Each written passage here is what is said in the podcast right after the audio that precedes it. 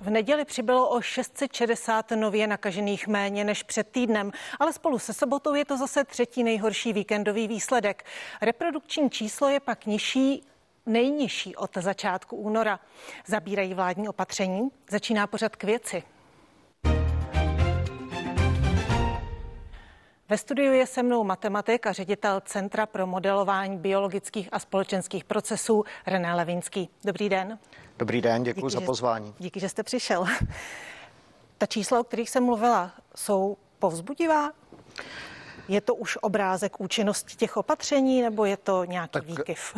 Určitě to není obrázek účinnosti opatření. Ono eh, tady je několik věcí, eh, která, které se tu dějí. Jedna z věcí je, že Opravdu eh, v některých okresech proběhla ta epidemie velice dramaticky, například v okresech Cheb za prvních sedm týdnů zemřelo 350 lidí, to jsou prostě nárůsty úmrtí na trojnásobek. Okres, který má 91 tisíc lidí, najednou tam prostě zemře eh, na COVID 350 lidí. To samozřejmě sebou a říkám bohužel nese vysokou míru promořování a samozřejmě ta eh, populace je pomalu jako nějakým způsobem promořená. Já se jen obávám, že to, co vidíme v tom okrese Cheb, že ta čísla teď klesají a vlastně na tom jako relativně nejlépe se nestane i ve zbytku země, že nebudeme tu epidemii, opravdu, že není to vládní řešení, že tady se promoříme úplně všichni jako v okrese Cheb a takovým tím způsobem, který je typický pro amazonský prales ve smyslu třeba města Manaus, nebudeme postupovat i v České republice a že nepůjdeme tou cestou těch největších obětí. Nicméně je třeba říct, že v těch nejhorších okresech se ta situace zlepšila, postupně ta epidemie se dostává do dalších okresů.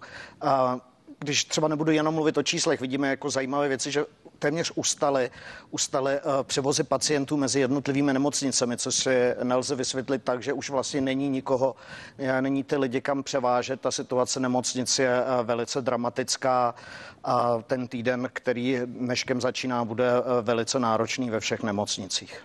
Takže myslíte, že ten současný pokles nově nakažených, že to je spíš obrázek většího promoření lidí?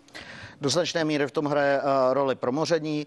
Uh, chci říct, že jak i vy jste říkala, reprodukční číslo stále asi 1,02, takže uh, nejde mluvit o poklesu, lze mluvit o zpomalení růstu.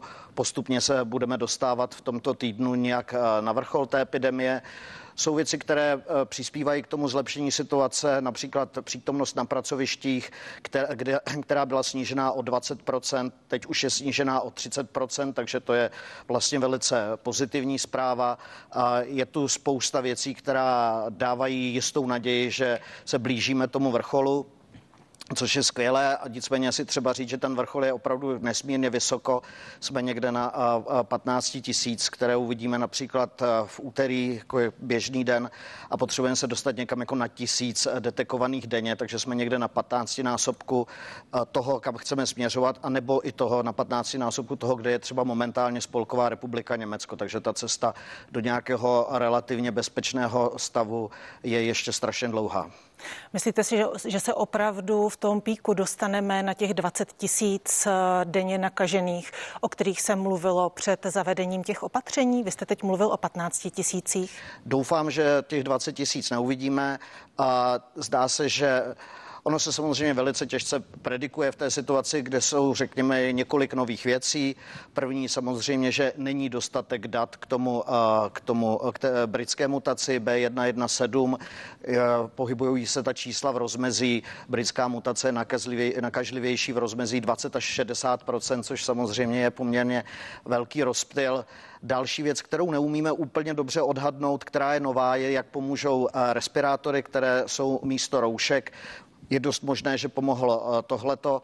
Je tu prostě spoustu nových věcí. Eh, poměrně pozitivně nás eh, překvapila ta snížená přítomnost na pracovištích, takže bych budu doufat, že ta kulminace bude na číslech, které budou nižší než 20 tisíc. Na druhou stranu, do jaké míry budou testovat firmy, může se samozřejmě vysokým počtem testů zase stát, že to číslo bude vysoké. Asi není úplně nejdůležitější sledovat v této chvíli, kolik je těch denních přírůstků. Spíš se jako je potřeba potřeba věnovat těm nemocnicím, které jsou v problémech stále. Asi polovina lidí, kteří se dostanou do nemocnice, tam dostává bez testu. To je velice, velice špatná zpráva. Který týden bude ten rozhodující? Je to tento týden, kdy se dozvíme, jestli ta opatření zabrala? Já vlastně trochu odmítám tu perspektivu nějakého rozhodujícího týdne, protože my se strašně upínáme celou dobu k hrozně krátkodobým cílům. Například, ať už to začne klesat, ale ono, když to začne klesat, tak eh, ještě jsme strašně daleko od cíle. Pořád se potřebujeme dostat, řekněme, na 15krát eh, nižší čísla. Potřebujeme je... trošku optimismu vlet, vlít do, do žil, proto se ptám. Eh, optimismus, tak eh, já myslím, že je vždycky dobré mít eh, ten optimistický scénář připravený, ale mít připravený i ten pesimistický a být připraven na to v rámci nějakého rozhodovacího stromu.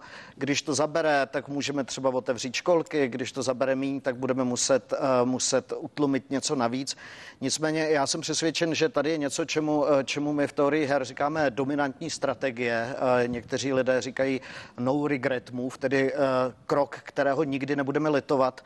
A to je pro všechny, to, všechny ty možné světy, které mohou nastat, tak já si myslím, že bylo hrozně důležité, kdybychom využili letošních velikonoc eh, mezi tím eh, pondělkem a čtvrtkem zeleným, že bychom opravdu jako udělali ten průsek v lese, jak se tomu říká v Irsku, firebreak a udělali, zavřeli prostě tu ekonomiku od pátku před velikonocemi až do velikonočního pondělí, čím jsme získali 10 dní klidu za čtyři pracovní dny.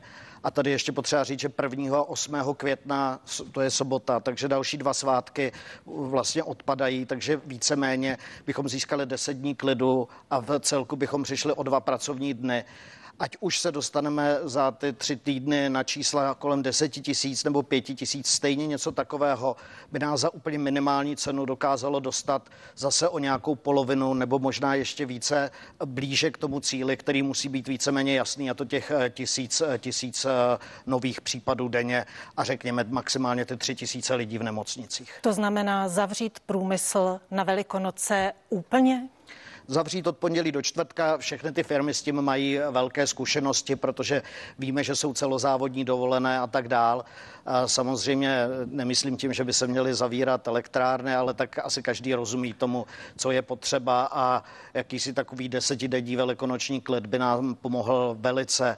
Ono, eh, Budete to doporučovat třeba na ministerstvu zdravotnictví nebo na vládě? A, tak Nebo... já nemám, já to můžu doporučovat asi takhle na televizi Prima a, a já žádné pozice v, téhleté, v tomhletom systému nemám, ale a, my stále jako děláme spoustu mělkých kroků a takových jako zkusme tohle, zkusme tamhle to ale vlastně je to stejné, jako když, myslím, že ta metafora, kterou použili první Irové, že je třeba udělat ten průsek v lese. Když prostě hoří, hoří les, tak udělám průsek a ten les už nemá co požírat a oheň se zastaví. Podobně je to s tou epidemí. Ve chvíli, kdy jako nabízíme, sebereme tady hospody, ale necháme tam průmysl, sebereme kus něčeho, tak ten oheň se stále má čím eh, živit a stále může hořet. A to, že bychom opravdu jako se pokusili eh, ten oheň mu nedat, nedat nic ke spalování po dobu deseti dnů, by mělo velice významný vliv a tím by se nám podařilo s velikou pravděpodobností vrátit děti eh, do školy ještě tenhle rok a nemuseli by čekat do září a podařilo by se nám prostě spoustu věcí otevřít a ta cena za to není příliš velká z mého pohledu. Ve studiu je se mnou matematik a ředitel Centra pro modelování biologických a společenských procesů René Levinský. Vy jste uh, varovali před tím, že přijatá opatření, která vyhlásila vláda, nebudou dostatečná. Nicméně vláda pak uh, přišla s povinným testováním ve firmách i uh, ve státní správě. Jak to zahýbalo těmi modely, právě to povinné testování? Budou už teda ta opatření dostatečná podle vás? Tak my jsme poprvé už někdy eh, kolem 15. ledna varovali, že eh, to, že přichází ta nová mutace B117, která je, jak jsme si řekli, přibližně o polovinu nakažlivější, že vlastně opatření, která nám v lednu stačila na reprodukční číslo 0,8, že vlastně jako odpovídají něčemu jako reprodukční číslo 1,2 eh, s novou mutací. To se stalo a to číslo reprodukční kulminovalo někde na 1,2, od té doby klesá. A po tom pátku, kdy, kdy ještě nedošlo k nařízení testování ve firmách, jsme se vyjádřili, že to je znovu nedostatečné. A, takže já velice vítám to pondělní nařízení testovat ve firmách. A když se mě ptáte, jak to převedeme do modelu, tak asi na to mohu odpovědět jenom to, že nevím, protože těm modelům je asi tak celkem jako jedno, jaké jsou nařízení mnohem důležitější, jak se lidé budou chovat. A otázka, jak to testování bude probíhat, je samozřejmě nezodpovězená v této chvíli. Mluví se o testování a už mnohem méně se mluví o trasování. Pokud to testování bude fungovat tak, že prostě eh, Jirka Novák bude pozitivně otestován na vrátnici, v té chvíli prostě tam k němu přijde já nevím, personální ředitelka řekne, milý pane Nováku, vy jste na dílně tady s panem Pokorným a Novotným a všichni budou okamžitě odesláni na PCR testy, protože je třeba si uvědomit, že eh, ty antigenní testy mají poměrně nízkou citlivost, řekněme, že odchytí 4 z 10 nakažených, což se na první pohled zdá, že je velice špatné. Na druhou stranu, pokud se testují lidé ve skupinách, tak eh, to ukazují ty modely, že je dostatečné, protože prostě lidi jsou spolu a buď je jich nakažených několik, anebo nikdo. Takže stačí chytit někoho, ale potom musí všichni být posláni na PCR test, musí to být dotrasováno. Oni ty lidi musí jít do karantény. Do té karantény půjdou jenom, pokud samozřejmě to pro ně bude uh, uh, nějak snesitelné, pokud to pro ně nebude uh, finanční konec, což tedy musíme říct, že je velice dobře, že se schválila ta kompenzace ve výši 370 korun. Bude to stačit podle vás těch 370 korun, protože se jednalo i o 100% platu, to ale neprošlo ve sněmovně? A doufejme, že to stačit bude. Byl to náš původní návrh. Samozřejmě jsou jisté, vždycky, vždycky se na to můžeme dívat ze dvou pohledů. Existují velice dobrá sociologická data, kde lidé odpovídali, že těch 370 korun změní jejich chování, to znamená, budou se více testovat. A jestli, jestli se to opravdu stane, máme na to, máme všechny, všechny indicie, které máme, říkají, mělo by to fungovat. Takže uvidíme, jak to bude fungovat a myslím, že se tomu do značné míry věřit dá. Ale samozřejmě musí znova fungovat, k tomu je to trasování a celý ten systém musí fungovat dohromady. To, že někoho někde otestujeme, tím se samozřejmě nic, nic nezmění. Co by bylo možné ještě zpřísnit ve chvíli, kdyby se ukázalo, že ani tohle všechno nestačí? Tak uh... Samozřejmě. Protože lidé ty kontakty už asi těžko mohou eh, v soukromí příliš omezit. Je to tak. Tady bych chtěl říct, že já osobně velice odmítám takovou tu teorii, že vláda to dělá dobře a lidé jim to kazí. My, když se díváme na ty sociologická data, zejména společnosti P a Q Daniela Prokopa, tak ten počet kontaktů klesl někde k polovině, jestli lidé mají normálně 22 nebezpečných kontaktů za týden, tak teď jsme někde na 12 a v těch osobních vztazích upřímně řečeno není už kde brát. Tam je prostě potřeba, kam lze šáhnout, jsou prostě ty pracoviště a ty pracoviště prostě, co to znamená, že prostě buď zavřeme nějaké, eh, nějaké firmy nebo přesuneme lidi v, v úřadech na home office. To je, myslím, že velice levné a dobré řešení. Další možností je, že pokud tedy nejsme schopni ty kontakty jim zabránit, sebrat je nějak těm lidem, tak je musíme učinit bezpečnými a tam směřuje právě ta idea, že když ty lidi budeme testovat a budou se setkávat jenom lidé, kteří jsou negativní, tak, tak ty kontakty jsou bezpečné a vlastně se de facto nepočítají. Nikam jinam, než do toho průmyslu šáhnout nemůžeme a nic jiného, než prostě omezovat průmysl a home office nám nezbývá. A je tady potřeba si uvědomit, že nemůže být naším cílem eh, přijít jako na, dojít k nějakému reprodukčnímu číslu 0,8, protože to by nám natáhlo za tu situaci na další dva měsíce a a řekněme si upřímně, tady už jako ti lidé se opravdu snaží. Těch 12 kontaktů je málo, ale nemůžeme očekávat ani to po nich chtít, aby to vydrželi další dva měsíce. Takže podle vás zavírání průmyslu ještě není zcela ze hry, ačkoliv uh, třeba podle vicepremiéra Havlíčka zavřít průmysl na dva měsíce by mohlo vyvolat totální kolaps. Ale vy nemluvíte o dvou měsících. Já si myslím, že tady uh, pořád je takové, jako, že buď se nestane nic a, a pak tady uh, prostě tady pan vicepremiér má jakési alarmistické řeči. Tady neexistuje nikdo a není tady jeden jediný člověk, který by jenom jako snil o tom, že lze zavřít průmysl na dva měsíce. Bavíme se o tom, co navrhuju já, že prostě přijdeme o čtyři pracovní dny, tím, že jsou dva, dva víkendy, tak prostě se přijde o dva dny. To jsou věci, které, které jako jsou ve hře a strašit lidi zavíráním eh, na dva měsíce, to mně přijde eh, naprosto, naprosto neseriózní. Vy jste mluvil o práci z domova, o home officeu. Vláda v pátek jednala o povinném home officeu, nicméně ho nezavedla a opět ho jen doporučila. Je to chyba? Já si myslím, že vláda vždycky jako se snaží jako hledat takové jako, uh, jako nikoho nerozčílit a, a hledá takové ty jako, jako nejjednodušší kroky. Uh, já rozumím tomu, že nařídit home office je problematické, těch cest je několik. Kdyby se prostě jako řeklo, dobře, tak tady může pracovat jenom třeba 70% lidí, může být ve firmě, 30 uh, ať je na home officeu. Ovšem home office je dohoda zaměstnance se zaměstnavatelem, vláda by jim to musela nařídit, to je dost možná komplikované, právníci by se rozčilovali a vláda říká, no tak než prostě jako tohle to řešit, tak prostě neuděláme nic. Já se domnívám, že tady je jednoduché řešení a to je omezit prostě těch, těmi 15 metry. Máme jednu, jednoho člověka na 15 metrů čtverečních v obchodech. Proč by to nemělo být v práci? Tohle by vláda mohla velice jednoduše nařídit.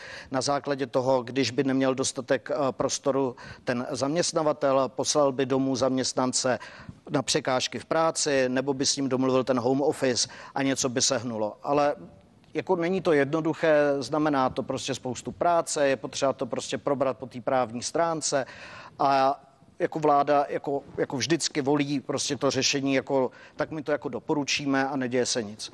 Ale dobře, tak pokud to chtějí doporučit, ať přijdou s nějakou motivací, ať řeknou, dobře, tak my, jsme, my nejsme schopni nic nařizovat, protože prostě je to pro nás moc náročné, bojíme se právních sporů, máme horší právníky než vy, tak eh, my s váma nechceme jít do konfliktu, tak pojďme teda, když se někoho bojím a nechci mu nic nařídit, tak jako potom musí mít tou cestou motivace a proč tedy nevznikly nějaké jasné motivace pro firmy, které se chovají zodpovědně a ty lidi na ten home office posílají.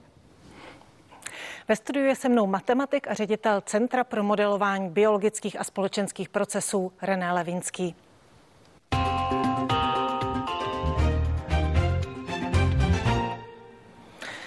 Epidemiolog IKEM a zároveň člen Rady vlády pro zdravotní rizika Petr Smejkal chystá odbornou poradní skupinu, která by měla fungovat buď při ministerstvu zdravotnictví, při úřadu vlády. Dostal jste nabídku Já se domnívám, že o téhle skupině eh, vy víte mnohem víc než já, protože já jsem si to přečetl přečetl v, v novinách myslím si, že jsem to, někdo mi to posílal na Facebooku, že jsem v nějaké skupině a osobně o tom eh, nevím nic, ale Spekul, vím, že se Spekuluje se píše. o různých jménech, které, eh, která by měla být právě v rámci té skupiny. Vy jste jedním z těch jmen. Můžete tedy říct, jestli jste dostal tu nabídku? Můžu říct, že žádnou nabídku jsem nedostal, nicméně viděl jsem své jméno v novinách tak jako vy jste asi ho tam viděla nebo někdo, kdo je čet. Pokud byste tu nabídku od Petra Smejkala dostal, šel byste do toho? To samozřejmě záleží. Eh, já považuji Petra Smejkala za špičkového odborníka a domnívám se, že i tím, že on má jak eh, medicínské vzdělání, tak eh, tu diplomatickou akademii, je schopen mluvit. Myslím si, že to je člověk, který budí důvěru na všech stranách a já osobně mám Petrově velkou důvěru ale samozřejmě jako pak je spousta detailů. Myslím si, že třeba řešení Kdybych, si, kdybych měl říct, jakou nabídku bych přijal, pokud by tady vznikla, ano, pokud by tady vznikl jakýsi tým, který, eh, který by měl nějakým způsobem, by se na něm shodla opozice a vláda a byl tady prostě ústav Petra Smejkala, nebo tak bychom to nazvali, který by eh, každé pondělí nezávisle nebo každé pondělí a čtvrtek řekl eh, na nějaké tiskové konferenci, co si myslí, že se se děje, jak čteme tu situaci a co s ní chceme dělat, tak to bych považoval za velice smysluplné. Potom, ať si s tím dělá vláda nebo ministerstvo zdravotnictví, co chce. To si myslím, že je smysluplná cesta, to, že by byl jakýsi, řekněme klidně, akademický pohled nebo pohled prostě, který se dívá do jiných zemí a hledá Ono, my se často tváříme, že neexistuje žádný vědecký konsensus, ale on existuje. Prostě ta dohoda, že vlastně jediné, co nám zbývá, je ten, věr, eh, ten virus marginalizovat, jako je jasná mezi všemi věci. Kdyby tohle někdo připomínal na nějaké normální, eh, řekněme, odborné úrovni, tak bych to považoval za smysluplné pokud uh, má být ústav Petra Smejkala uh, jakousi nějakou uh, další, další pokud to má být Roberta obdoba uh, ústavu Roberta Kocha, tak určitě dobře, pokud by to měla být uh, 74. komise uh, na ministerstvu zdravotnictví, tak to v žádném případě nemá podle mne význam. Ministr zdravotnictví Jan Blatný na to reagoval, že pokud by při úřadu vlády mělo vzniknout paralelní ministerstvo zdravotnictví, takže by raději rezignoval. Myslíte si, že by to mělo být nějaké paralelní ministerstvo zdravotnictví? Vy jste, vy jste řekl, že by to měl být poradní orgán, ale uh, mělo by smysl jenom v případě, kdyby ministerstvo na to bralo nějaký ohled a s těmi názory nějak počítalo při zavádění opatření a tak dále. Tak jako myslím si, že to, že by vzniklo paralelní ministerstvo zdravotnictví, je naprosté science fiction, nic takového vzniknout nemá. Má vz, jako jestli jako Petr o něčem uvažuje, tak předpokládám, že to je, že jde pouze a čistě o epidemii. A já si myslím, že tady jsou jako dvě věci, které by pokud něco takového vznikne, by, k čemu by to mělo směřovat? Nejen k tomu, že by ta skupina někomu radila a radila, já nevím, ministru zdravotnictví, to je jako jedna věc, ale vlastně mnohem důležitější věc je, že prostě by vzniklo těleso, které by nějakým způsobem eh, informovalo veřejnost a říkalo, my to vidíme takhle, podle nás je důležité tohle, bez dalších vedlejších lobistických tlaků, pod kterými samozřejmě úpí ministerstvo zdravotnictví, když prostě ministerstvo zdravotnictví se nakonec s ministerstvem průmyslu a obchodu nějak na té vládě domluvit musí. To by tahle skupina nemusela a mohla by říkat čistě odborně, k čemu to je, ale určitě není ničí ambice vytvářet jako alternativní ministerstvo zdravotnictví. To si myslím, že je zcela jasné i panu ministrovi, takže tam nevidím, nevidím žádný problém. A myslíte si, že je to dobrý začátek, když ministr vlastně už se vlastně od začátku eh, staví k tomu lehce eh, s despektem? Alespoň mně to tak přišlo z těch slov. Já jsem eh, dokonce těch posledních pět minut otázek Vladimíra Moravce, kde se o tom mluvilo, viděl a to mi, mně to přišlo, že to je poměrně korektní, kde i eh, docent Blatný říká, že eh, jeho komunikace s Petrem Smejkalem je v pořádku. Já v tom jako nevidím zásadní problém. Jestli něco takového vznikne nebo nevznikne, víceméně jako já o tom opravdu nevím. Se mnou o tom nikdo nejedná. A, a to teprve přijde. je to dobře, já o tom nemusím jednat. Jako já jsem uh, uh, doktorovi Smejkalovi dal uh, už asi před dvěmi měsíci zelenou kartu typu Petře, jestli mě potřebuješ někde, jako, tak si mě zavolej a myslím, že to je jako v pořádku. A co vznikne, já úplně nevím, ale jak říkám, pokud by měla vzniknout 74. komise na ministerstvu zdravotnictví, tak v tom žádný, žádný význam nevidím. To nic dobrého přinést nemůže. Já vám moc krát děkuji za vaše názory a za návštěvu ve studiu. Já děkuji moc za pozvání. Dnešní pořad k věci je u konce. Užijte si hezký den.